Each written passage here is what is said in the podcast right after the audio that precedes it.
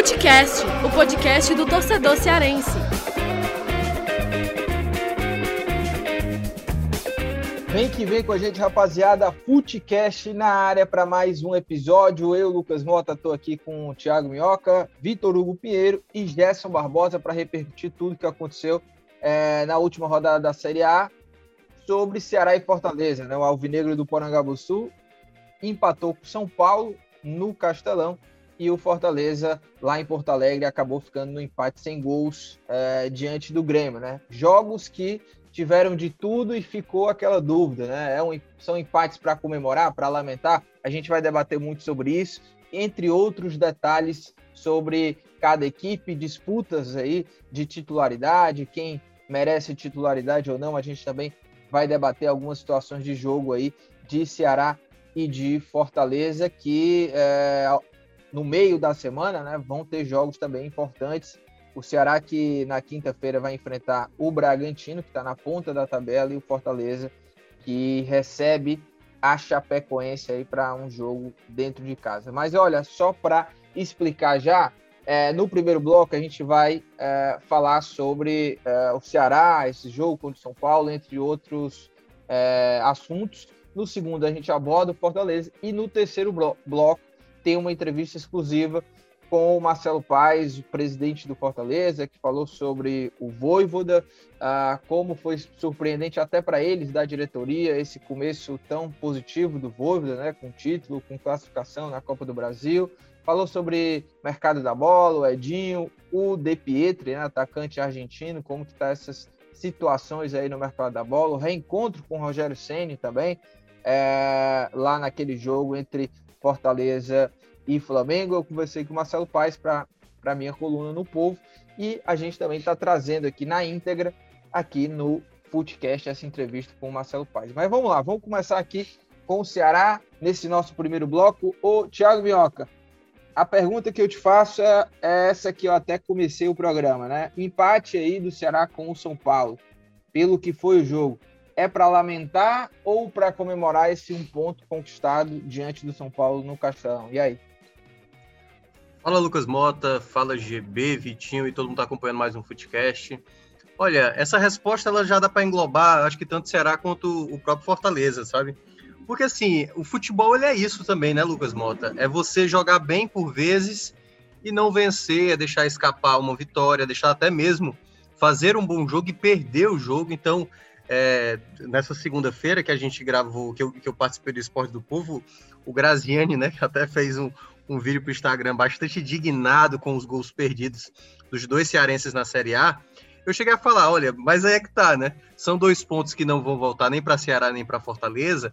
Mas se a gente for ver, por exemplo, o jogo passado do Ceará, o Ceará ganhou dois pontos graças ao erro do Everson. O Fortaleza ganhou dois pontos a mais graças àquela mão do Maidana, né, no duelo contra o esporte. Então, futebol é um pouco isso. O mais importante, Lucas, é não fazer dessas oportunidades desperdiçadas algo recorrente. A gente sabe que cada elenco, né, Ceará e Fortaleza, que tem suas limitações financeiras, é, vão ter né, um, um, momento que a limitação técnica de alguns jogadores, ou até mesmo o cansaço, desgaste. Se a, se a gente vê ali o contexto, e aí já entrando do Ceará, eu não cheguei a ver o jogo em si, porque eu fiz o jogo do Fortaleza, mas aquele gol que o Mendonça perde é um gol que, se você falar para o Mendonça, Mendonça tenta mais uma vez, dificilmente ele colocaria para fora, entendeu? Poderia até acertar no goleiro, na, na trave e tal, mas perder como ele perdeu é muito difícil acontecer. Então, é, o mais importante, assim, eu acho que o, o ponto a trazer pelo lado do Ceará é mais um jogo que jogou bem, né? Assim, pelos relatos que eu acompanhei, do próprio GB também que participou, daqui a pouco ele vai falar. É, o time, mais uma vez, teve uma leve queda no segundo tempo, embora quando eu olhei os melhores momentos, o Ceará teve outras oportunidades também no segundo tempo. E eu acho que esse é o ponto, Lucas. Se você se mostrar sempre competitivo, você pode fazer uma partida que você não acaba acertando, sendo efetivo mas você está criando. E aí a possibilidade, se você mantiver esse mesmo padrão de jogo, é que as vitórias sejam até mais recorrentes do que um resultado como esse, né? Que poderia ter sido uma vitória e acabou não vindo. Então, acho que o mais importante que tira de lição para Ceará, daqui a pouco a gente vai entrar no Fortaleza, é ter sentimento. Claro, é um empate com sentimento de derrota, porque a vitória esteve na, no, nos pés, né? do Ceará e acabou não vindo por conta da, da má finalização ali, principalmente eu acho da jogada do Mendonça, que foi a jogada mais clara de ter a vitória do jogo, já que era o final da partida. É, e olha, uh, eu acompanhei, tentei acompanhar até uh, os dois jogos, né? Era uma diferença de meia hora ali. É claro que não deu para acompanhar bem os dois, né? Mas estava tentando ficar de olho. Teve uma hora que eu estava vendo os dois jogos, né? Um no computador, outro no, no celular. Mas esse jogo do Ceará e, e, o do Fortaleza também, que a gente vai falar daqui a pouquinho, é, são dois jogos que as duas equipes poderiam sim ter conquistado um melhor resultado, que era a vitória, mas ela não veio por conta desses gols perdidos. Ao mesmo tempo, né, é, eu a, a, a, gente até falava sobre isso no grupo ontem, né, Damião? É, a gente está gravando aqui segunda-feira, de 28, no domingo mesmo, pós-jogo ali, a gente conversando, né, que é, como que Ceará e Fortaleza deixam de desperdiçar pontos, porque não conseguem, perdem gols demais, gols incríveis e tal. Mas, assim, esse é o tipo de campeonato do Ceará e do Fortaleza. É é um são equipes que é, são competitivas, têm suas dificuldades e é, vão ali, é, vão fazer jogos ali, cada, cada time, às vezes, no seu limite, para buscar essas vitórias, né? Porque se Ceará e Fortaleza estivessem ali num nível que colocassem essas bolas com facilidades, é, certamente Ceará e Fortaleza, na temporada passada mesmo, né? O próprio Ceará que foi bem, mas é, se tivesse aproveitado tantas chances que a gente viu em alguns jogos, poder, poderiam ter feito aí melhores campanhas, né? É, isso é algo até recorrente no Ceará e no Fortaleza na Série A. É, é são, é, o campeonato é muito difícil e as duas equipes têm que jogar ali no limite. E eu concordo com o Miol quando ele fala dessa questão de você tem que manter essa regularidade, essa busca, essa, essas chances, né, esse volume de criação ofensiva para é, aproveitar isso, claro, e, e fazer gols. Né? É, não, não adianta você é, cair de produção a, a, questão da criação, né, as jogadas as limpas ali, porque se você não tem nem isso, aí sim é que fica ainda mais difícil você vencer um jogo. O Guto até em alguns jogos aí, é, o jogo que o, que o Ceará acabou empatando, acho que contra o Internacional, né? Ele já falava isso, estava feliz porque o time estava começando a criar, a encontrar espaço. Mas, o GB, você que estava no batente, né? Ah, como o, na reportagem do jogo, né? Do, do Ceará contra o São Paulo. E aí, para você, é, é, um empate para lamentar, comemorar? Eu vi que a torcida ficou um pouco dividida, uns achavam que era para comemorar pelo fato de ser o São Paulo, não sei o quê mas muita gente também lamentando, porque sabe que poderia ter vencido se tivesse feito esses tantos gols perdidos. E aí, Jaber?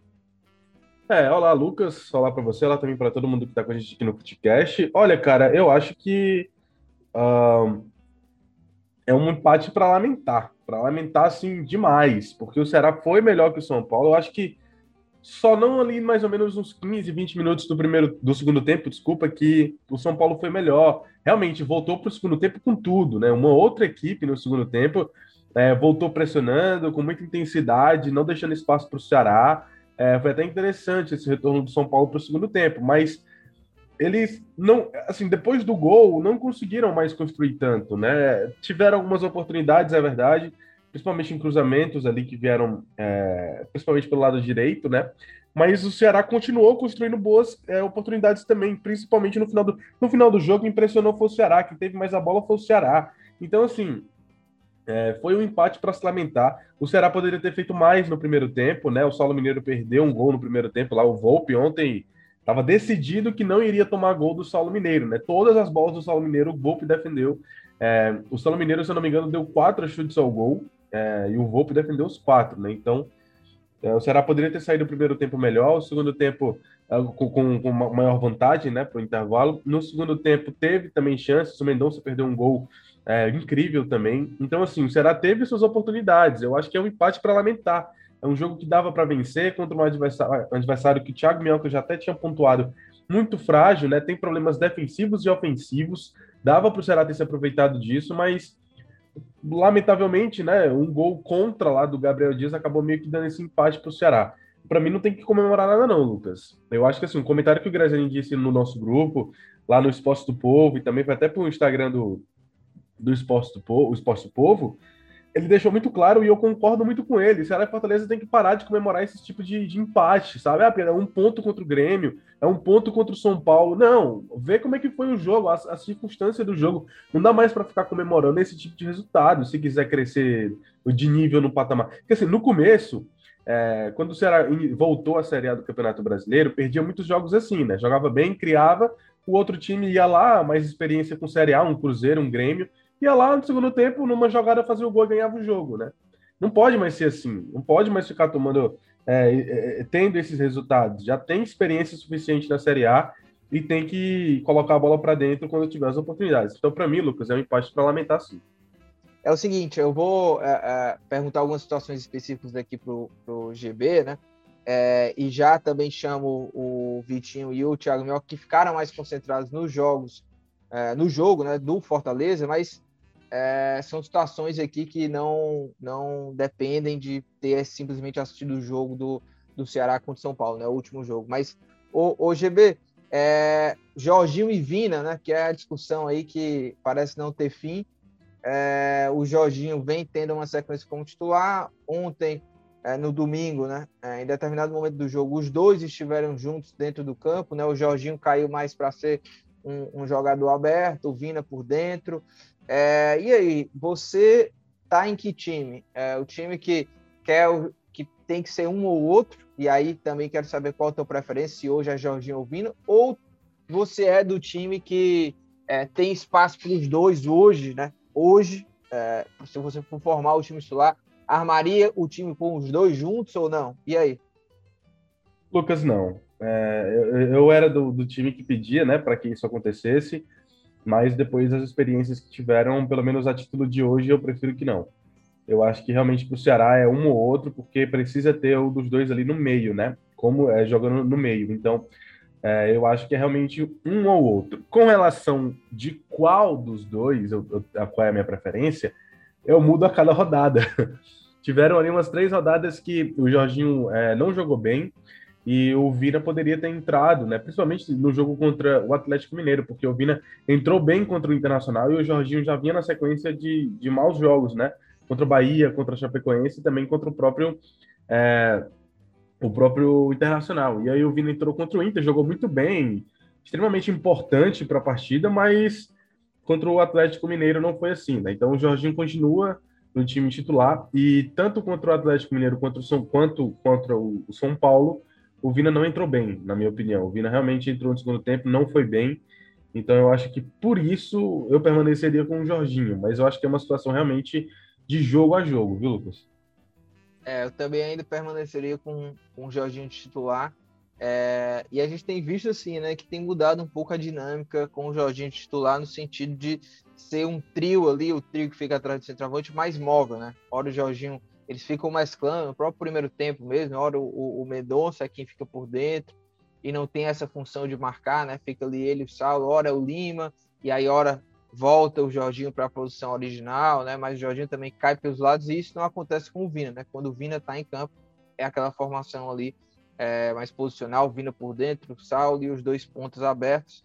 Eu ainda acho que é, já quis muito ver Jorginho e Vina no mesmo time, né? O Jorginho sendo aquele cara mais aberto e tal. Mas hoje, pelo momento aí dos jogadores que estão envolvidos ali, eu acho que tem que, pelo menos por enquanto, é um ou outro. E, claro, se tiver, pode sim jogar os dois, mas isso é, é ao longo dos jogos, né? É, como o, o Guto testou contra o São Paulo, testou Vina e Jorginho. E aí, à medida que essa dupla for encaixando, né, aí você dá uma oportunidade como titular. Mas quero ouvir também dentro dessa discussão é, o, o, o, Vitinho sobre esse setor aí ofensivo, né? A, além do Jorginho e do Vina, o Saulo Mineiro parece ter encaixado de vez assim nesse Ceará como centroavante, né? Você ainda vê uma outra peça aí para ser titular ou, ou, ou, realmente o momento é do Saulo mesmo, de deixar ele ter essa sequência como centroavante? Eu estou gostando muito. Acho que hoje o Saulo é esse titular disparado entre os nove, né? Os noves que tem no Ceará, que é o Jael e o Kleber. Hoje eu vejo o, o Saulo disparado na frente desses dois. Como é que você vê isso, essa, essa posição de centroavante que já Viseu já foi embora? Fala Lucas, Thiago. GB. Então, já respondendo a sua pergunta, né, debate pronto, Lucas. Cara, eu vejo que é, esses desfalques do Ceará, assim, de um modo benéfico, claro que nunca é bom ter desfalques, né, mas pelo menos é, serviu para o Guto olhar ali para o elenco do, que ele tem em mãos e observar algumas alternativas que podem ser interessantes, né, para o decorrer da temporada. E já que você está falando aí no Saulo, ele era um cara que jogava muito ali aberto, né, pelo lado do campo, horas fazia o lado esquerdo, horas fazia também o lado direito, mas nunca visto assim como um cara para ser o titular, né? Então até que no Footcast, a gente for lembrar um pouco de gravações ali para abril, maio, né, naquela época o Ceará estava muito constante na Copa do Nordeste, vinha atuando muito bem, tinha embalado boa sequência de resultados, a gente discutia quem deveria ser o titular, e a gente colocava na conta Jael, Kleber e Viseu. A gente sempre deixava o Saulo de fora, porque o Guto viu muito ele como um cara mais de lado de campo, e, e que pese o Saulo até tenha já marcado mais gols da temporada que esses três jogadores que eu citei, né? E assim, naquele momento ele também já havia marcado, ele era titular, era titular ali do Ceará, mas não como centroavante, vinha marcando gols na Copa do Nordeste, e ele aproveitou esse espaço nessa brecha aí dentro do elenco do Ceará por causa dos desfalques de Kleber e Jael, né? E o Viseu que caiu muito de rendimento e já tá é, com o pé todo, praticamente os dois pés fora do Ceará, né? Tá praticamente aí apenas esperando é, terminar o contrato para ele já tá em Jeri, já tá curtindo Jeri, é, inclusive, nos últimos dias. É, então, é, já é fim de linha, né, pro Viseu no Ceará. Então, o Saulo apareceu muito bem e ele entrega muito qualidade para o sistema ofensivo do Ceará, porque ele é um cara de muita explosão, né? Ele tem esse drible para cima do adversário, ele tem essa passagem em velocidade, é um jogador que também finaliza bem. Então, assim, dentro das opções que o Ceará tem hoje, um Jael que se machuca muito, que tem dificuldades de engatar uma sequência de jogos, Kleber que faz o que o Guto pede, mas ele não é um cara que empolga muito o torcedor, particularmente também não me empolga tanto ali para ser o titular absoluto do Ceará. Então, futebol é momento. Então, sinceramente, realmente é a hora do Saulo jogar ali. Atuou bem, foi bem no último jogo, né? Contra o São Paulo, foi bem também contra o Atlético, ele já tinha ido até bem contra o Inter. Então, assim, a sequência dele foi muito boa e é momento de colocar ele para jogar como centroavante. Então, não, não necessariamente você tem que ter um cara que faça essa característica 100% de centroavante, né? O Guto gosta muito de jogador que vem buscar a bola, ele é um cara que abre muito espaço, que ataca muito bem pelos lados do campo também. Então, vejo que o Saulo é essa opção para o Ceará. E até, Lucas, até avançando um pouco mais na pergunta que você me fez, né? É, aproveitando até falar dos desfalques, que outros jogadores também apareceram bem, né? É o Marlon atuou bem em algumas partidas aí, atuando como volante.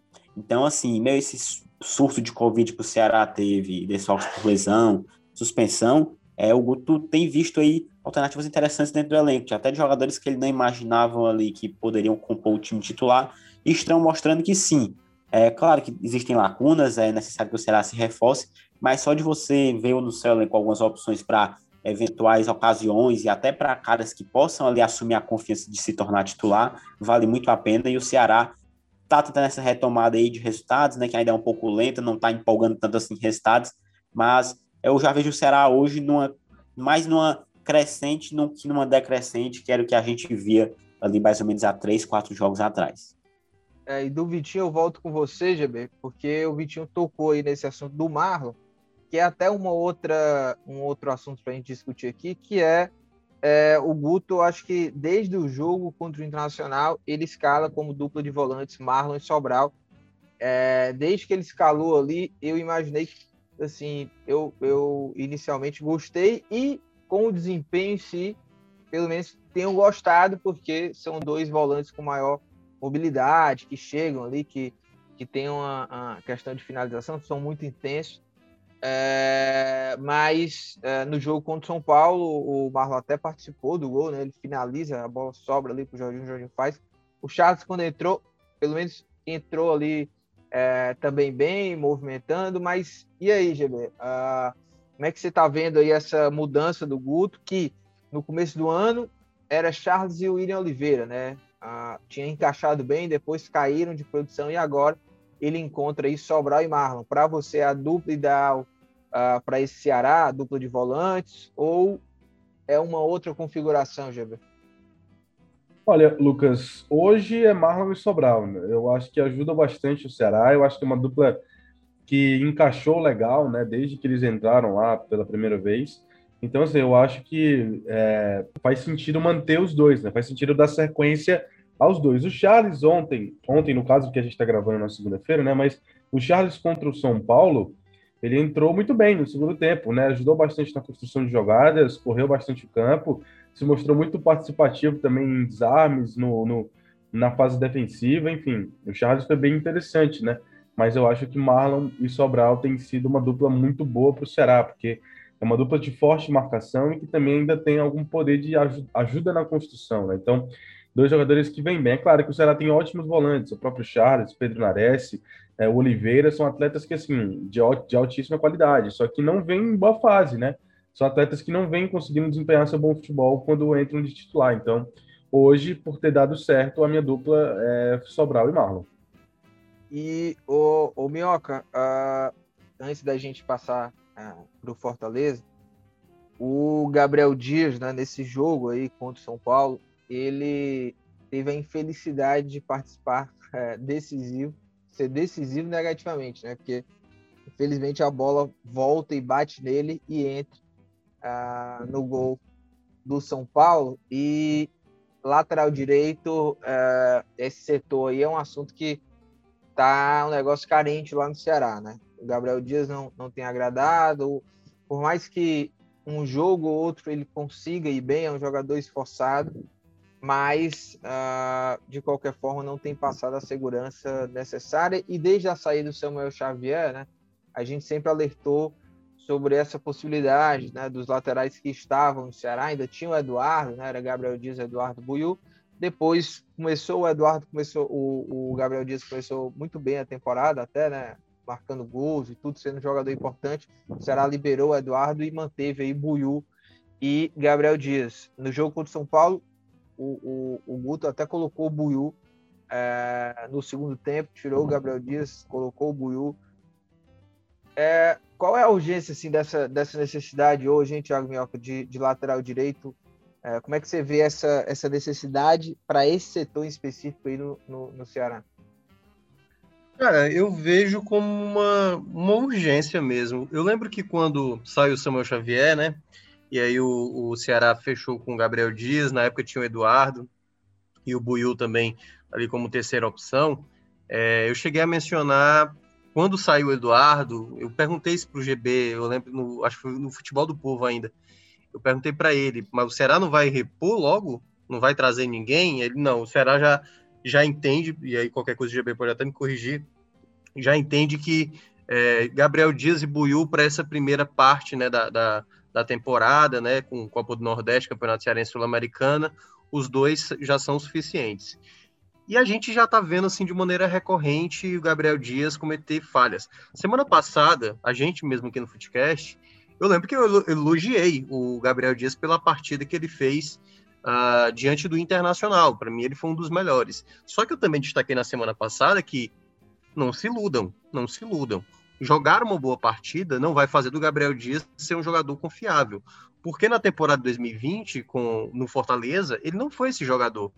Né? Em 2019, que ele foi um jogador, acho que até muito bem em 2019, lá no Fortaleza, ele teve uma alternância e no, na reta final, quando o Fortaleza tem aquela sequência de bons resultados, o Tinga se estabeleceu como titular naquele momento. Então, assim, eu acho que o Gabriel Dias, ele é um jogador que Acho que para o Rogério Ceni ele tinha uma característica de ser um lateral por conta da estatura, mas você vê a, a dificuldade que ele tem, né? É bom a gente é, lembrar isso. Ele não é um lateral de origem, ele é um volante de origem. Ele, ele, ele pode ajudar ali como lateral direito, assim como o próprio Sobral pode fazer, o Fabinho, que, né, que é, não está jogando, mas jogadores que podem atuar por ali. Mas eu acho que o Ceará tem que ir atrás de um cara do ofício, da origem, né? É difícil, não há, não é, não é tão simples encontrar no mercado jogador com essa característica, mas eu acho que o Ceará tem que ter uma urgência de trazer um lateral. E aí eu não sei se essa demora, ou é, até porque o Ceará até agora não mencionou nada né, quanto a isso, é, é porque está pensando em trazer alguém de fora, ou porque realmente, e aí eu acho que é uma dificuldade mesmo de, é, de encontrar um lateral que se encaixe naquilo que o Guto deseja. Qual o lateral que ele quer? É um lateral que dá mais apoio, um lateral que joga melhor defensivamente. Então, assim, são, é, é muito complicado, e aí é onde entra o trabalho né, dos analistas do Ceará, do próprio da, da própria necessidade do Guto para saber o quanto o Ceará também pode investir para trazer algo que é muito necessário. O Gabriel Dias hoje ele é um alvo fácil, Lucas, porque ele é um jogador que ele é o mais inconstante de todos os atletas que estão ali. Você pode ver, por exemplo, Gabriel Lacerda, que por vezes não joga bem, mas conseguiu fazer um bom jogo contra a equipe do Atlético Mineiro. Você vê, por exemplo, o Mendonça, que teve uma queda de rendimento, voltar a jogar bem. Lima, o Vina, Jorginho. Algum desses jogadores consegue te entregar, por um momento que seja ali, é, com uma sequência de jogos, bons jogos, sabe? E se não jogar bem, não vai ficar tantos jogos jogando mal. O que a gente vê hoje no Gabriel Dias é uma queda de rendimento por muito tempo. Aí faz um jogo pontual bom e depois volta a ter apresentações ruins. Esse gol contra aquele foi uma leitura totalmente errada. Ele tá na grande área, não marcando ninguém e vai em direção à linha do gol, não sei se para tentar evitar uma finalização ali, porque é ficou naquele bate-rebate, mas ele atrapalhou totalmente uma defesa que seria espetacular do Richard, né? Então acho que é algo que, pelo menos no curto prazo, se eu sou o Guto Ferreira, eu coloco o Buiu. E aí, dependendo, eu posso ir revezando com o Gabriel Dias. Mas eu acho que o Ceará tem que ter muita urgência de trazer um novo lateral.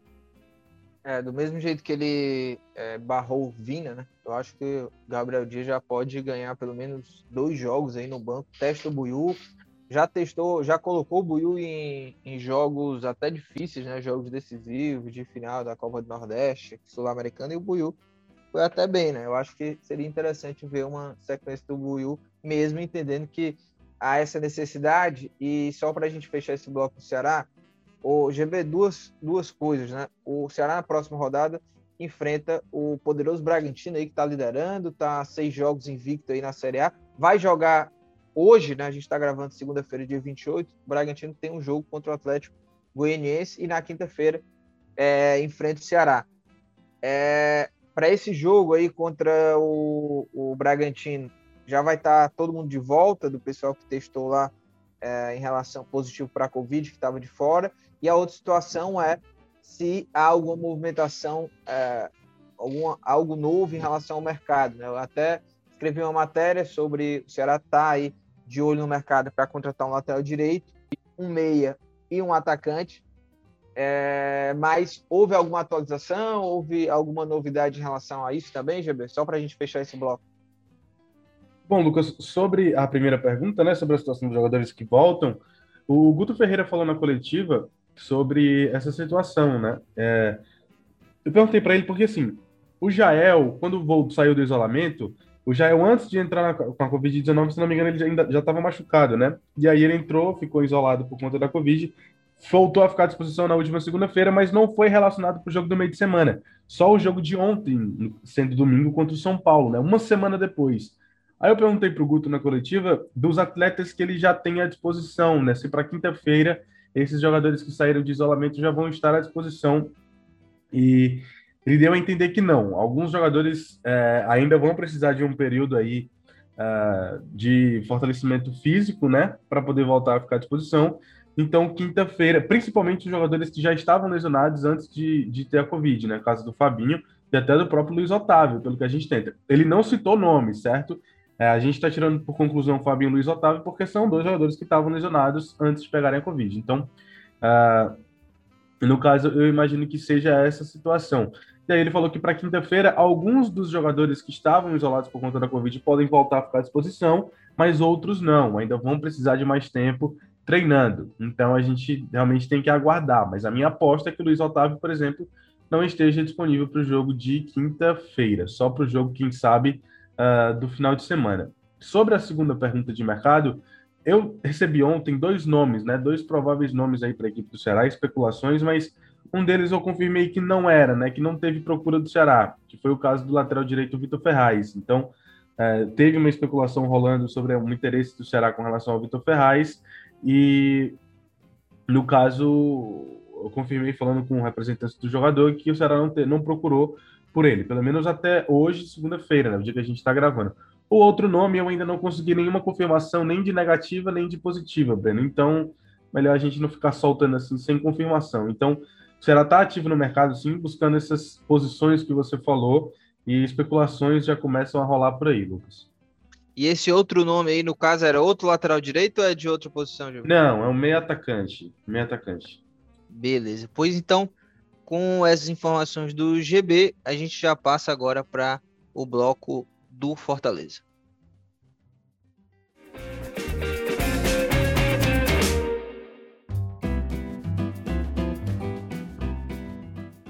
E para a gente começar falando aí sobre esse jogo aí do Fortaleza, eu repito a mesma pergunta para você, Thiago Minhoca. É, jogo do Fortaleza que também teve um contexto bem curioso, né? Com pênaltis, gols perdidos também. E aí, esse empate sem gols aí do Fortaleza lá na casa do Grêmio em Porto Alegre, é de se lamentar ou, de, é, ou é para comemorar o Thiago Minhoca? Não, não é, é aquela coisa, né? Tudo, tudo é o contexto da partida, porque o jogo, Lucas, ele teve muitas variações. Você que acompanhou o começo da partida, né? Porque até porque o jogo do Fortaleza começou mais cedo, você viu que ali nos primeiros minutos Fortaleza até controlou o jogo, né? Parecia que estava jogando em casa, parecia que não estava enfrentando o Grêmio. E aí, a partir do 15 minuto, é que o Grêmio começou a sair mais, Fortaleza caiu um pouco de intensidade. Teve uma boa chegada, né? Num passe do Ronald para o Ederson, que a bola passou por cima do gol. Teve uma outra chegada com o Tite pegando uma sobra de bola que perdeu dentro da grande área, perdeu o rebote. E depois o Grêmio até teve uma cabeçada na, na trave, né, com mais perigo no primeiro tempo. Aí no segundo tempo a gente viu todo esse contexto que a gente pode dizer pelos dois lados, entendeu? Acho que no geral fica assim a, a lamentação por não ter a possibilidade de ter vencido o Grêmio, mas logo no começo o Grêmio teve uma chance com o Kahneman muito parecido com a, com a, do, com a do Tite, né? Acho que até mais próximo do que a do Tite, era, era um chute mais próximo ali da meta do Felipe Alves, chutou por cima também. E aí vem a sequência de absurdos, né? Primeiramente, o Robson, uma saída de bola totalmente errada do goleiro, né? E em que o David ganha na disputa de cabeça.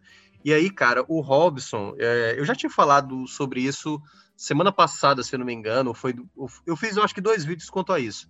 Um deles tinha sido naquele empate 1 a 1 entre Ceará e Fortaleza pela Copa do Brasil. As limitações dos, dos, dos, elencos, né? Jogadores que vão te dar gols, vão dar assistências, mas também vão te fazer raiva. E eu acho que dois jogadores do Fortaleza representaram nesse jogo. O Robson, por exemplo, para quem não lembra, eu até falei isso também no, no Esporte do Povo dessa segunda. Quem quiser saber o, o que o Robson já indicava, olha Curitiba e Fortaleza de 2020, o jogo lá no Paraná. O, Robson perdeu um gol inacreditável contra o Fortaleza. E não é a primeira vez. O que a gente viu no Campeonato Cearense, o que a gente viu, é, eu acho que foi no, no Fortaleza e Calcaia. O Robson perdeu gols inacreditáveis. Acho que contra o Casa também ele perdeu gols inacreditáveis. Ou foi contra o Crato, não estou lembrado. É, e tantos outros gols, né? Que ele já também perdeu chances bem claras. Contra o Flamengo, ele teve uma cabeçada que ele cabeceia errado já no segundo tempo ali, a última bola do jogo poderia ter sido o gol do empate. Então é um jogador que é, sabe-se, quase como um habitué né, do, desse tipo de jogada de perder gol inacreditável. E perde essa chance. E aí o Fortaleza, ele cresce no jogo, né, depois dessa chance desperdiçada, tem a penalidade, o próprio Robson fez uma boa jogada, o Kahneman fez a penalidade, aí vem o outro personagem, né, que o Pikachu é um pouco isso também, para quem não sabe, e é sempre bom a gente olhar o, parâmetro de outro torcedor, que no caso é o torcedor do Vasco, o torcedor do Vasco ele gostava do Pikachu porque era um bom finalizador, mas ao mesmo tempo também era um cara que gerava raiva. E o que o, o Pikachu talvez seja o responsável mais direto dessa vitória não ter aparecido, porque ele tem a penalidade, desperdiça a penalidade, a bola volta para ele na perna esquerda que não era boa, é verdade, mas ele não consegue acertar a barra, cara, sabe? Com o goleiro todo vendido para um lado e o canto todo escancarado do meio para o lado direito, todo aberto, e ele chutou para fora. E aí, né, aquela coisa, o David teve mais uma chance, Fortaleza crescendo, e aí vem a penalidade, né? Primeiramente foi marcado impedimento, mas depois checaram que impedimento não houve. E aí o Oswaldo colocou a mão na bola. Felipe Alves teve que evitar aquela velha frase, né? Do quem não faz leva, né? Aliás, uma grande defesa do Felipe Alves.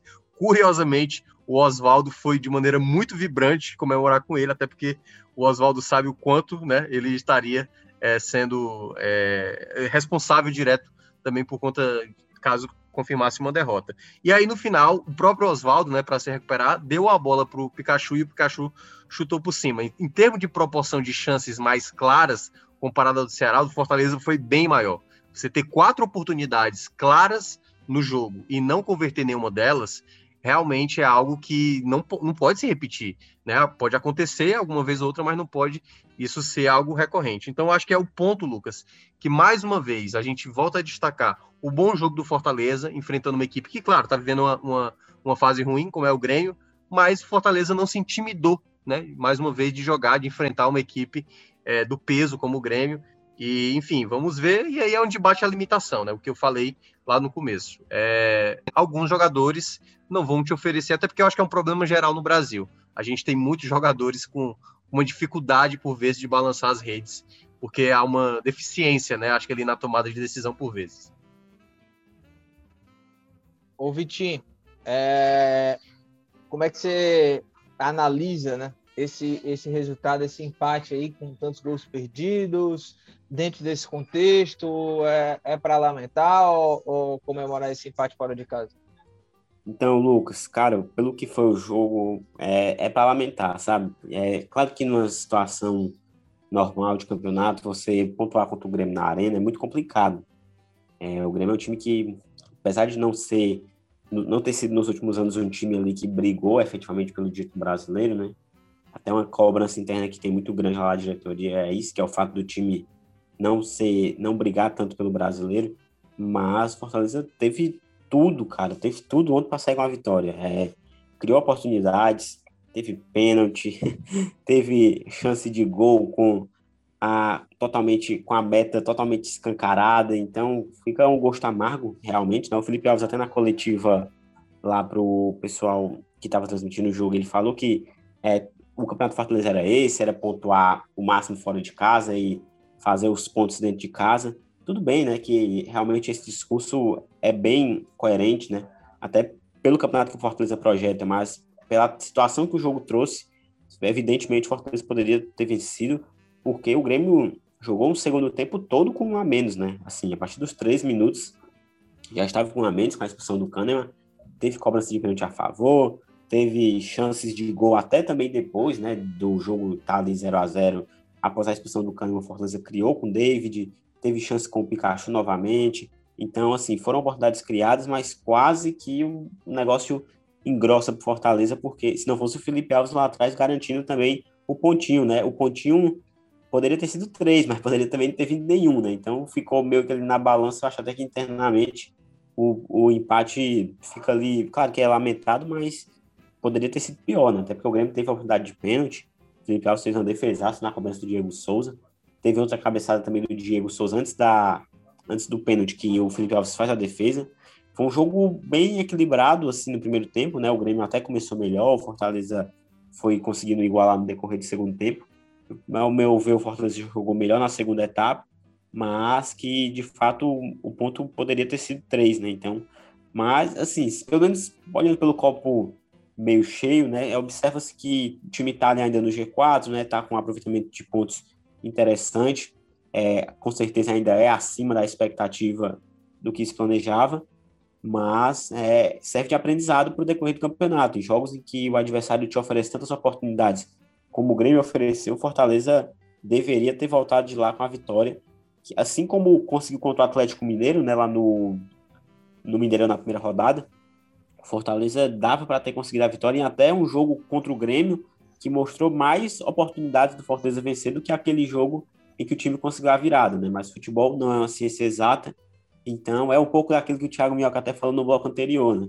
É claro que você é, lamenta, mas talvez né, você, olhando um pouco para a perspectiva do Fortaleza, é, o jogo lá contra o Atlético não era um jogo que você esperava sair com os três pontos, né? Talvez o empate era considerado o melhor resultado. Então, assim, são pontos que vão sendo trocados, mas o importante é manter essa pontuação ali de regularidade, né? Pontuando entre uma rodada e outra, com vitória e empate, para o time sonhar com algo mais no campeonato. E é o que eu acho que dá para o Fortaleza sonhar.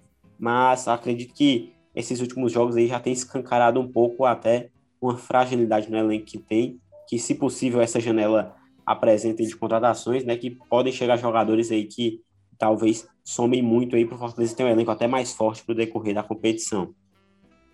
E, ô, ô Minhoca, o, o Voivoda é, é o treinador que voltou a observar o Ronald, né? Porque o Ronald foi esquecido pelo Chamusca, pelo Enderson, e ganhou aí uma oportunidade para começar jogando, né? ser titular contra o Grêmio. O Felipe, na partida passada contra o Flamengo, foi muito mal.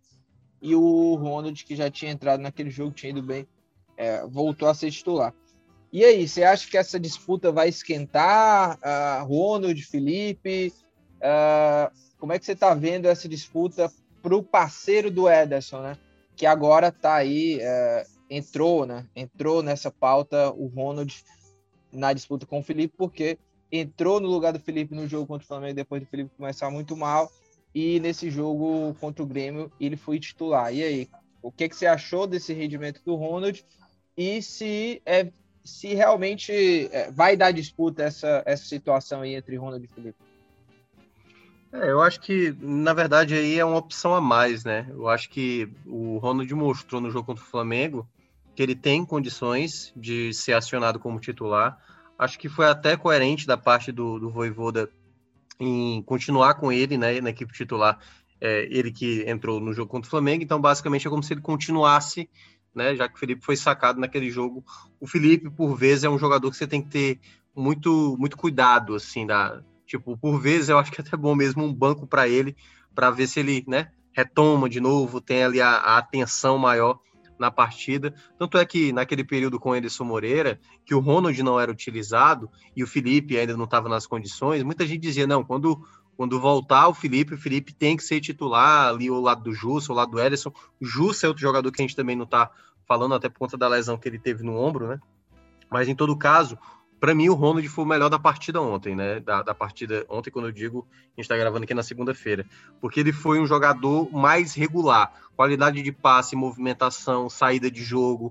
É, ter um jogador com essa característica no formato de jogo que o Fortaleza está tentando se estabelecer é muito importante.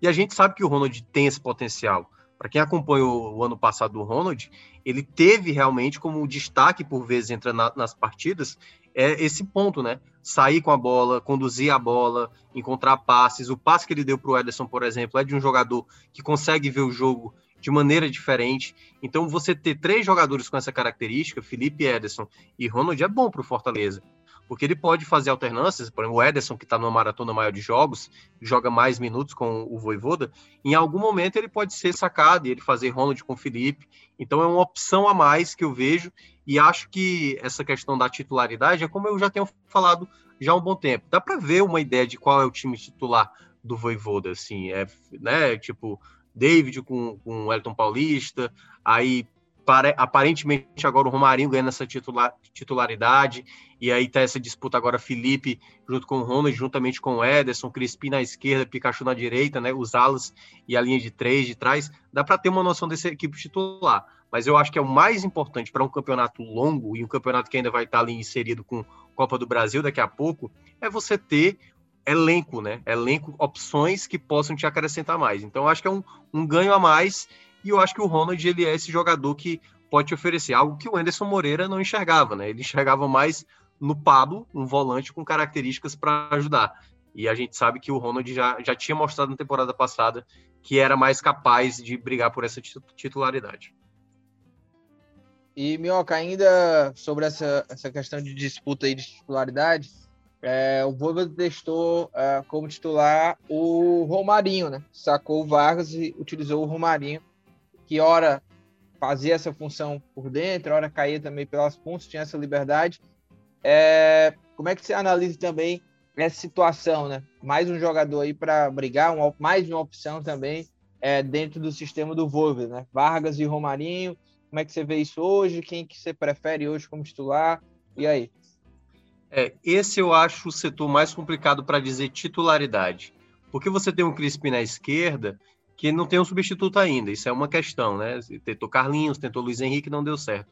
Mas na função ali do cara que joga por trás dos dois atacantes, aí tá sendo uma questão. Hoje ele tá tentando mais com o Romarinho. Ele chegou a falar em coletiva que ele opta pelo Romarinho porque ele é um jogador do um contra um, jogador para dar um drible, desconcertar uma defesa. Só que a gente não consegue ver o Romarinho como foi, por exemplo, em 2019, né? Que ele era um jogador muito, ele foi um jogador muito importante. Desde 2020 a gente vê o Romarinho ter uma, uma, um rendimento abaixo, eu diria, não diria nem uma oscilação, um rendimento de fato abaixo. E aí tá essa lacuna, porque o Matheus Vargas também não consegue ter uma, uma regularidade de um bom desempenho. O Luiz Henrique também poderia ser esse jogador e não, também não está conseguindo ter uma sequência. E pode ser, Lucas, a, na ideia futura do Fortaleza, algo que indica, né? A gente ainda não sabe se isso vai ser concretizado ou não, que a chegada do Edinho pode ser essa opção, porque o Edinho ele é um meia que pode jogar aberto também, e ele te dá velocidade possivelmente essa jogada do um contra um que o, o próprio Voivoda está tentando encontrar, porque Oswaldo, né, assim, não me parece o jogador ideal para ser um titular, pode ser uma peça importante no segundo tempo. O Torres também, que é um atacante, não, não acho que vai ser. O Isaac pode ser essa peça que ainda não foi utilizado, teve Covid recentemente. Então, essa, essa vaga desse jogador que é o meia, ou, por exemplo, terceiro jogador, né, ali chegando no ataque, está aberta. É a, é a, disputa hoje que ninguém conseguiu ainda se firmar de maneira é, garantida e vamos ver né, quais, quais serão daqueles que terá mais oportunidade. Pode ser até mesmo Isaac, dependendo da condição que ele possa voltar, né, ganhar aí um, um momento com o próprio Voivoda e aí se estabelecer. Mas é a posição hoje dos 11 que estão em campo que mais tem vaga, não tem vaga cativa, é uma vaga bem aberta. E o, o GB, é, do que você tem observado assim do, do Fortaleza, né? Há uma outra, um, o, o Voivoda tem hora colocado o Elton Paulista e David, depois coloca o Robson também para ser titular. É, o Elton Paulista não jogou, não jogou esse último jogo porque sentiu, acho que, um desconforto né, muscular, ficou de fora desse jogo, jogou o Robson, o Robson acabou perdendo os gols e, e tá aí marcado um pouco sobre essa questão de perder gols, mas é um cara que tá ali na briga pela artilharia dentro do elenco ainda, né? Entre, é o Elton Paulista, David e Robson. É, quem desse, qual que você acha que é a dupla ideal hoje desse time? E uh, até coloco uma outra situação que é, é o Fortaleza que uh, de, o, o, Minhoca né, falou aí sobre essa possibilidade até do Edinho, né? O Edinho sendo contratado pode ser o, o cara ali. Você vê uma possibilidade de jogar de repente o Wellington Paulista, Robson e David, o, o, o, o GB. E aí você não teria o Vargas nem o Romarinho, né, para fazer a função. É, eu acho que assim, eu vou muito da ideia daquilo que deu certo lá no início do Brasileirão, né? É, e aí vocês me corrigem se eu estiver errado, porque tiveram alguns jogos simultâneos, ou os jogos do Fortaleza que aconteceram depois do Ceará, e eu não consegui assistir o jogo completo, né? Fiquei apenas nos melhores momentos depois. Mas é mais ou menos o esquema mesmo do 3-5-2 com o, o, David e o Wellington Paulista, né? É, com um jogador aberto sendo o Crispim e, e o Iago Pikachu pela direita ou algum outro atleta por ali, né? Porque eu vou muito por aí, sabe? Com o que deu certo. Precisa do meia também é, centralizado, que é o caso do Matheus Vargas, né?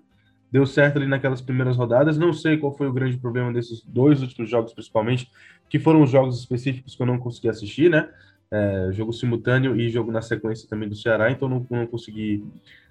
Nos dois últimos jogos, agora, ou foi no domingo, enfim. É, dois dos últimos três jogos do Fortaleza eu não consegui assistir. Então, não sei o que, aconteceu exatamente nessas partidas, né? Mas pelo que, de, pelo que deu certo ali naquele início do brasileiro, jogando com o Matheus Vargas ou o meia centralizado, mais um jogador na ala, um outro ala também, um pela direita, um pela esquerda, e os dois jogadores na frente serem David e o Elton Paulista, eu ficaria com essa formação, Lucas. Sobre. É, ah, fala aí, Gilberto. Não, o que você falou do Edinho, né? Só para também é, falar, eu acho que seria até interessante para o Fortaleza que ele viesse, né? Uma opção a mais. Eu sei que tem muita gente que fala, ah, mas é repetido, figurinha repetida. O Fortaleza já contratou duas, três vezes o cara e vai, vai querer contratar de novo. É, tem, tem aquela história, né? Um grande amigo meu me contou, me fez uma, uma comparação uma vez falando sobre esse, tipo, sobre esse assunto. Ele disse o seguinte: quando você na sua casa está com um problema, sei lá, você precisa contratar um eletricista. Você vai lá, contrata o eletricista, o cara vem aqui na tua casa, conserta o que tiver de consertar, por um preço bacana, da próxima vez tu vai chamar o cara, né? Não porque o cara deu certo. Então, assim, é normal também no futebol você querer trazer jogadores que deram certo aqui também, né? Então, é, no caso de uma possível vinda ali do Edinho, eu, eu vejo como uma coisa boa para o Fortaleza. Aliás, o, o ah, fala aí, o, o meu. Até para pontuar, né? Assim, tem alguns jogadores que têm uma relação muito pessoal mesmo, né? De, de dele, né? Da, da, da, da própria carreira dele com o clube, né? E o Edinho, eu acho que tem um pouco isso, como, por exemplo, o Lima tem com o Ceará, é, sei lá, o, o, por exemplo, o que chegou agora no esporte, o André, né, que foi muito bem no esporte nas duas passagens que teve, está na terceira passagem. Então, assim, não é garantia que você vai ter um jogador e talvez seja um pouco cansativo, né? Porque até porque o torcedor conhece mais, mas é um jogador que já das duas passagens que, que teve pelo Fortaleza, né? Assim, porque na verdade foram três, né? Ele, ele na, da base Fortaleza saiu quando voltou em 2018, aí foi para o Atlético Mineiro, voltou em 2019. Estou falando exatamente de 2018, 2019. Ele foi um jogador, foi um jogador importante, né? Não foi um jogador fundamental, mas foi um jogador importante para determinados momentos que o Fortaleza necessitava. É isso. E agora a gente vai para o nosso terceiro bloco, que é entrevista exclusiva com o Marcelo Paes. E aí, na volta da entrevista, a gente dá nossas dicas aleatórias.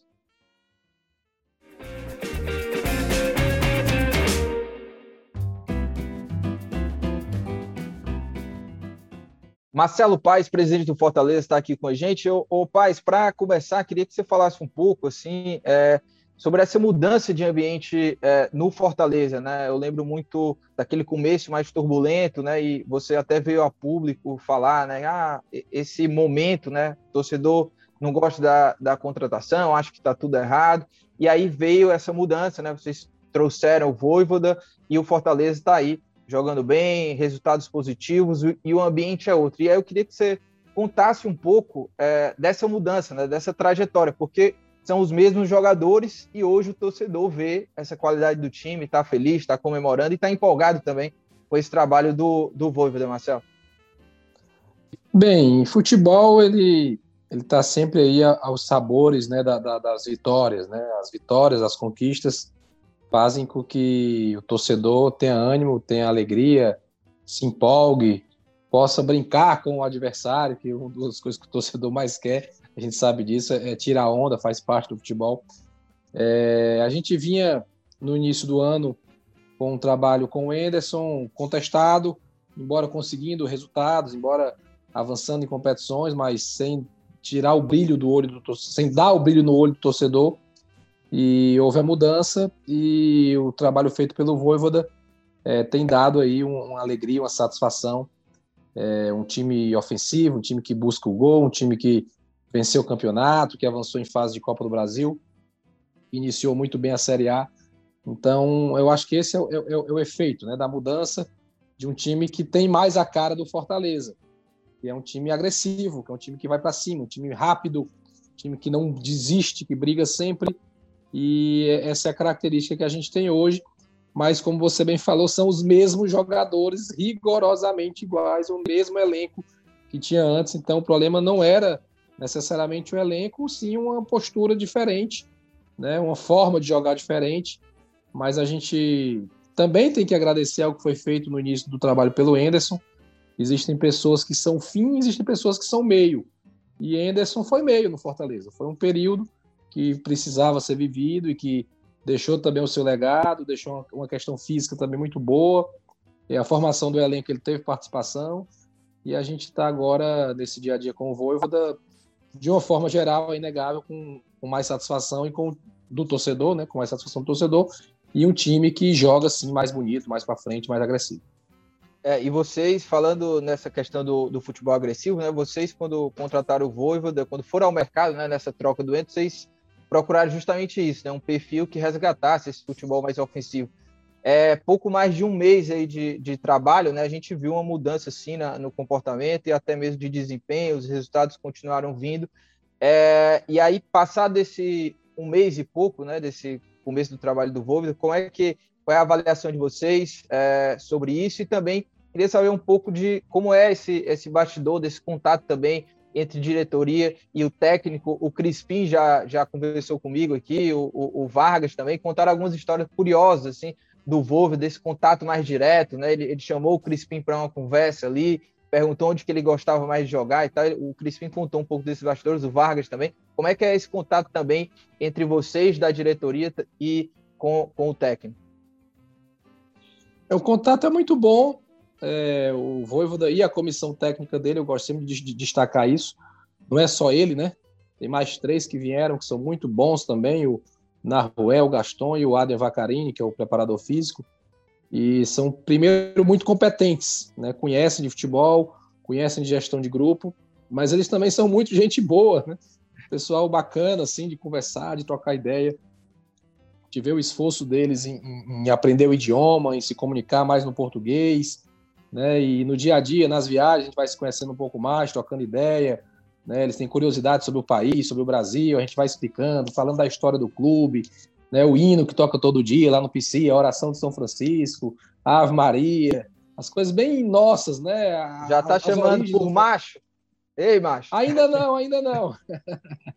as origens do clube, porque o vermelho, azul e branco, a origem francesa, Alcide Santos. Então a gente vai devagarinho, né, contando a história e criando essa relação mais próxima, que também é importante dentro do dia a dia. O convívio é muito intenso, né? A gente está sempre se vendo, é, viajando junto, competindo, vestiário, e a gente preza por ter uma boa relação, né? Eu, Daniel, Papelinha, Alex, departamento de futebol como um todo, a gente sempre procura ter uma relação muito boa com as pessoas que trabalham com a gente, e principalmente quem vem de fora, vem de outro país, está longe da família, né? não tem um, um porto seguro ali para voltar para casa. Então a gente procura ser um pouco dessa família também, lógico, com profissionalismo acima de tudo. É, a comunicação a gente vai tentando ali no portunhol se fazer entender. Né? Às vezes eu puxo um pouquinho para o espanhol também, do pouco que eu conheço, o Alex já conhece um pouco mais, e mas eu procuro falar no português para que eles se acostumem também, né? para que eles é, entrem no, no, no nosso idioma, às vezes ele está dando uma instrução assim no vestiário e fala uma palavra e olha para a gente e pergunta assim, tá certo? É para ver se, se, se os jogadores compreenderam. Então, são coisas do dia a dia que a gente vai vivendo e que, no geral, é, eu acho que a adaptação deles tem sido muito boa aqui e a gente também está feliz com a presença deles no Fortaleza. É, e, e, a avaliação né, de vocês nesse um mês e pouco, é claro que vocês esperavam um Fortaleza de sucesso né, com, com essa contratação dele, mas é, vocês esperavam assim, ser tão rápido assim a, a, questão do desempenho, essa mudança do time dentro de campo, é, o comprometimento dele? Não sei se ele segue, segue morando no, no PC, né? É, saíram até notícias sobre isso. Como é que está sendo tudo isso nesse pouco tempo de trabalho aí? É, o Voivoda segue morando no PC, né? Os auxiliares já saíram, mas ele segue morando lá, não, não tem intenção de sair por enquanto. Talvez quando a família dele vier passar alguns dias, aí ele certamente vai sair. Vai, a gente já viu até uns locais para isso. É, mas claro que a gente não esperava mudar tudo tão rápido, né? Não dá para dizer, olha, é passo de mágica, vai chegar aqui e vai mudar tudo. Foi muito rápido mesmo, mas não é por acaso. Futebol ele é multifatorial. Tem muitos itens, muitos fatores que contribuem para uma campanha de sucesso, para uma vitória, para um título, uma invencibilidade de 21 jogos, como nós tivemos, perdemos agora contra o Flamengo. É estrutura, é organização financeira, é salário em dia, é bom relacionamento com o grupo, é qualidade no grupo de atletas, que isso aí não se fabrica da noite para o dia, então tínhamos um grupo qualificado. É uma equipe de profissionais do Fortaleza, já estavam aqui, né, médicos, fisioterapeutas, assessores de preparação física, cozinha, nutrição, psicologia, análise de desempenho, gerência de futebol, todo o clube estava aqui, né? É, a nossa vivência já na Série A, de logística, de estrutura, de fazer as melhores escolhas. Então, tudo isso somado à competência técnica, à liderança dessa comissão técnica, a capacidade de fazer diferente, de ousar, de muito rápido entender a característica do nosso time, a característica individual de alguns jogadores. Então, é um somatório. Mas, realmente, é, foi surpreendente, né? Está sendo surpreendente. A gente conseguiu ali vencer clássicos, né? Vencer um título estadual, um tricampeonato, depois um duelo dificílimo na Copa do Brasil, que a gente conseguiu superar também. Eu vou lembrar com muito orgulho que nós vencemos o segundo jogo jogando com um zagueiro. Um zagueiro de ofício, eu olhava a escalação, que é isso, né? O pessoal me surpreendeu. O Ceará deve ter olhado assim de caramba, como é que os caras vão jogar aqui um zagueiro? E o time foi super bem e, e venceu o jogo com um, um placar expressivo contra um grande adversário, né? O Ceará vive também dos seus melhores momentos aí, então isso valoriza ainda mais a vitória. Então tudo isso muito rápido e três vitórias na Série A e liderança por três rodadas. Então são coisas que não dá para dizer que, olha, na hora que ele chegar vai virar tudo aqui, a gente vai passar a ganhar esses jogos todos. Aconteceu, mas não é acaso, é um somatório de fatores. E como que está aí é, esse andamento do planejamento de vocês também na Série A, né? O Fortaleza, desde o começo, está ali dentro do G4, né? Como você falou, passou três rodadas na liderança, é, acabou sendo derrotado para o Flamengo num jogo super difícil, né? Até um resultado normal, o Flamengo que candidato ao título, super poderoso aqui do futebol brasileiro, e o Fortaleza está em terceiro, né? É, como é que está esse planejamento de vocês é, em termos de, de objetivo, né? Claro que o campeonato ainda está no começo, mas uh, não deixa de ser um começo muito animador do Fortaleza. Né? O nosso objetivo segue o mesmo. Né? O nosso objetivo esse ano é conseguir uma vaga na Copa Sul-Americana. A gente falou isso antes de começar o campeonato, falamos no começo do ano, entendemos que o Fortaleza tem condição para isso. Então, nosso objetivo segue sendo esse. Ou seja, se atingirmos esse objetivo, será muito bom. O começo empolga, o começo te dá alguma perspectiva, mas é um começo. Esse campeonato é muito longo, é um campeonato de regularidade e a gente tem que manter essa regularidade. Foram três vitórias, mas já estamos a três sem vencer, né? dois empates e a primeira derrota contra o Flamengo. Então a gente precisa voltar a ganhar, porque é, é quando ganha que você salta na tabela, não tem jeito. De empate em empate você anda muito devagar. São as vitórias que te fazem crescer, dar saltos, se manter em posições acima. E o campeonato é dificílimo, né? Se a gente pegar agora do Flamengo, né? Até o Atlético Paranaense, são quatro jogos, são três fora. Flamengo, Grêmio e Atlético Paranaense fora. Só a Chapecoense em casa. Então, pontuar nesses jogos é um desafio. E a gente vai ter que seguir com a nossa postura. O Fortaleza tem que ser o Fortaleza do segundo tempo contra o Flamengo. Um time que propõe jogo, um time que agride, um time que vai para cima, um time que terminou o jogo com quatro, cinco atacantes ali sufocando o Flamengo do Maracanã. Se a gente tiver essa postura sempre, né, contra qualquer adversário em qualquer lugar, claro que vai sofrer pressão, vai levar contra-ataque, né, joga fora de casa. Vou pegar o Grêmio domingo. O Grêmio vai fazer de tudo para ganhar, porque só está com um ponto. Ele olha para o Fortaleza e diz: Eu posso ganhar do Fortaleza, mesmo que eles estejam lá em cima. É um elenco milionário, o elenco do Grêmio. Mas a gente tem que usar isso a nosso favor e sair pontuando. A gente viu que é possível, mas o desgaste as viagens, né, o cansaço fazem com que isso dificulte um pouco e a gente tem que estar preparado para dar esse espaço, mesmo com todo esse contexto. E a Copa do Brasil, né? É, qual a avaliação aí de vocês? CRB pela frente, é claro que é, sempre jogos muito difíceis, né? Copa do Brasil, mata-mata, mas a gente não pode deixar também de, de analisar que tinham outros adversários mais complicados, né? Ali dentro daquele bolo. Como é que vocês avaliam aí agora essa esse embate contra o CRB na Copa do Brasil? Sim, tinham outros adversários mais poderosos, é inegável, né? Flamengo, Atlético Mineiro, Grêmio, São Paulo, entre outros clubes, e certamente seria um nível de dificuldade maior. O CRB, acho que é um adversário que a gente tem condições de enfrentar, de buscar classificar sim, mas é o CRB que eliminou o Palmeiras. Né? Eu acho que o Palmeiras também olhava para o CRB e dizia: ah, a gente tem condição de superar o CRB. E o CRB foi lá e classificou dentro do Allianz, né? lá em São Paulo. Então, todo cuidado é pouco, muita humildade, muito preparo. É um jogo que vale demais, um confronto que vale demais, né? São dois jogos, e entre os dois jogos tem um clássico no meio. Então, isso aí tem que se pensar em toda essa conjuntura quando a gente chegar lá mais perto. Mas é um confronto equilibrado de dois times nordestinos e que nós vamos fazer de tudo. Tem um foco muito especial para passar de fase e chegar, quem sabe, se Deus abençoar, nos quartos de final de Copa do Brasil. E Marcelo, para a gente finalizando, é, duas situações específicas né, de, de mercado da bola. Uma delas é o argentino lá, né, o De Pietri, né? É, como é que está essa situação uh, dessa, dessa questão de negociação, né? É, o que se fala é que o Fortaleza tem um, um pré-contrato com o jogador que está encerrando uh, o seu vínculo lá com o Santa Marina, né, lá da, da Argentina.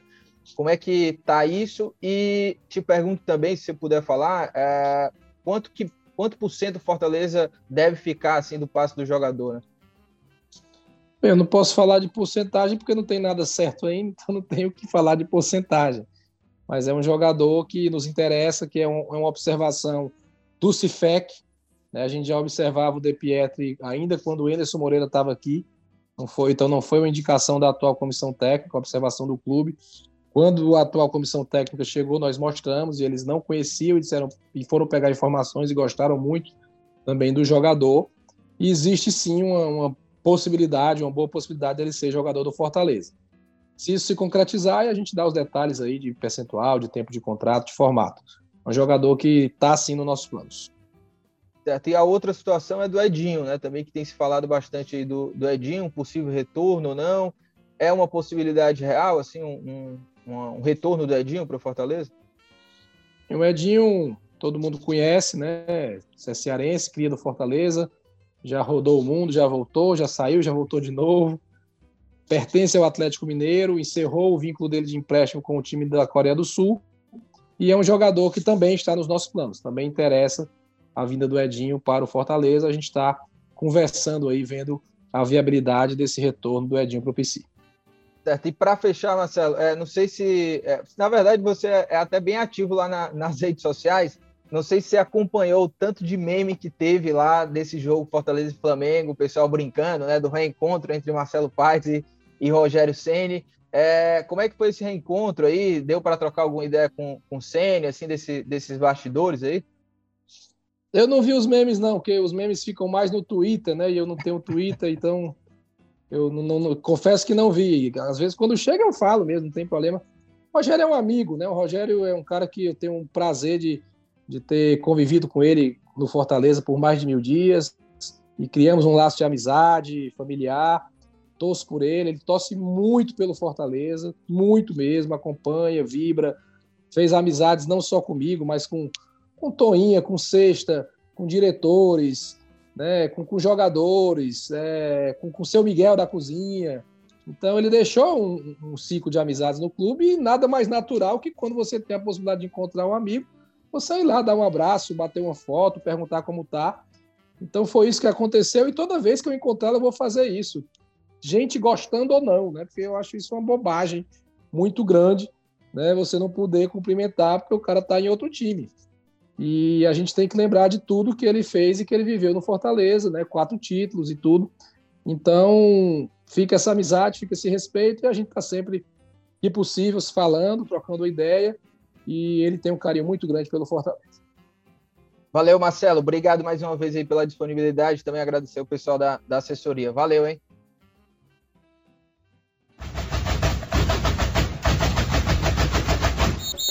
Tiago Minhoca, GB, Vitor Hugo, vamos lá falar nossas dicas aleatórias e, e só para acrescentar, é, no final do primeiro bloco eu tinha falado, né? Ceará joga na quinta contra o Bragantino, fora de casa, é, e o Fortaleza que joga no Castelão, volta a jogar em casa, enfrenta, recebe a Chapecoense na quarta-feira, dia 30. Então o Fortaleza joga dia 30 e o Ceará joga na quinta, dia primeiro, aí a gente já chegando ao mês de julho. Rapidinho para a gente fechar. Vitinho, qual a sua dica aí, hein, meu amigo? Então, Lucas, a dica que eu trago para a gente hoje é uma série que tem na Netflix, que o nome é Irmandade, cara. É uma série bem bacana que se, se passa dentro de um presídio, mostra um pouco da realidade do sistema prisional brasileiro. Então, é, tem até o seu Jorge, né, que ele é um dos atores, cantor conhecidíssimo aqui no Brasil. E é um conteúdo bem legal, traz um pouco aí dessa realidade dentro dos presídios, das relações de presos com a família. Então é uma história bem bacana, é baseado em um livro, inclusive, que agora eu vou, eu vou ficar devendo qual é o nome do escritor porque eu esqueci, mas tem na Netflix, é até um dos mais assistidos, produto aí 100% nacional de muito boa qualidade.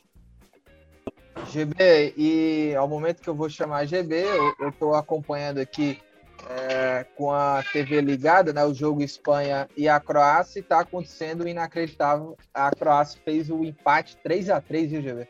Nos minutos finais. Mas, ô, ô GB, é, e aí, o que é que você traz de dica, meu amigo? Jogão, viu, primo? Esse aí de agora. Olha, é, a minha dica é, foi um filme que eu assisti. Cara, é um filme que eu já tava. Eu sempre via em páginas no Instagram, em memes de uma maneira em geral, que é um filme antigo. Lá no começo da década passada, né, lá para 2012, 2011, 2013, quando o Tumblr ainda era alguma coisa, né? É, também via muito lá no Tumblr algumas cenas, alguma coisa, mas eu nunca sabia que qual que era o filme, né? Se era uma série, se era um filme mesmo. Aí eu descobri esses dias, é um filme chamado é, de 1991, um filme antigo, acho que o Thiago Melco pode ter assistido, não sei, ele gosta dessas coisas antigas, né? É um filme chamado Career Opportunities. Acho que em português, é, eu não sei se é oportunidades de carreira mesmo, mas eu lembro de ter visto um outro nome diferente. Que é um filme de um cara que mora numa cidade pequena nos Estados Unidos. É um filme de comédia romântica, né? Comédia romântica. É um cara que mora numa cidade pequena dos Estados Unidos e o cara é um mentiroso nato, sabe? O cara mente assim que o negócio sente, sabe? O cara é mentiroso demais, demais, assim. E aí ele, ele não consegue se segurar em um emprego por, por conta das mentiras, ou porque ele tem algum complexo lá de superioridade, sendo que ele não é superior a ninguém, o cara tem vários problemas e tal. E aí ele consegue um emprego. É, é a última chance dele, né, na cidade. O pai dele fala que se não der certo ele ia para uma cidade maior tentar alguma coisa por lá. E tem até uma cena do filme que o cara fala: "Cara, você devia ir para St. Louis porque lá tem muita gente que você pode enganar. Aqui todo mundo te conhece, então não tem mais como você enganar o pessoal daqui, né?" Aí ele consegue um emprego é, como é, o cara da limpeza noturna de um grande supermercado que tem lá, né? E aí ele passa meio que a noite toda, a madrugada inteira lá dentro do negócio sozinho. E o filme basicamente é ele lá dentro desse, desse negócio limpando, né? mostra ele fazendo umas coisas para matar o tempo. E depois ele descobre que a menina mais linda da cidade, que ele tem um crush, também tá lá dentro, né? Que ela tava com alguns problemas e aí ela ficou presa lá dentro. É, depois que fechou e os dois ficam juntos. Aí os dois têm uma noite lá diversas coisas acontecem nessa noite, tem até um assalto lá dentro e tudo mais. E aí o filme se desenvolve nessa noite, né? Em uma noite apenas, nessa primeira noite dele de trabalho. Aí é bem legal o filme, cara, é bem engraçado. Tem umas cenas engraçadas lá também. É Career Opportunities o nome. Não tem nos serviços tradicionais de streaming, né? Então você tem que dar seu jeito para assistir. Mas eu acho que lá no, no Google você pode alugar. Boa, GB.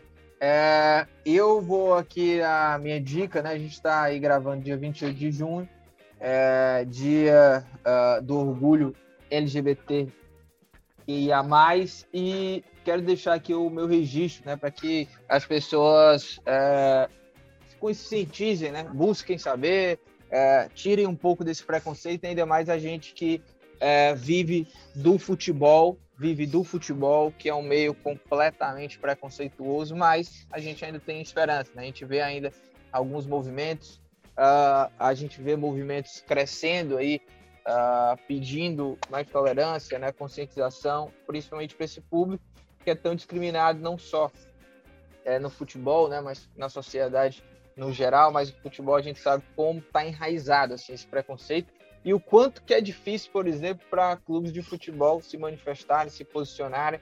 E o que aconteceu no domingo, né, com o Vasco se posicionando, né, o Vasco com a camisa do Vasco, inclusive, muito bonito.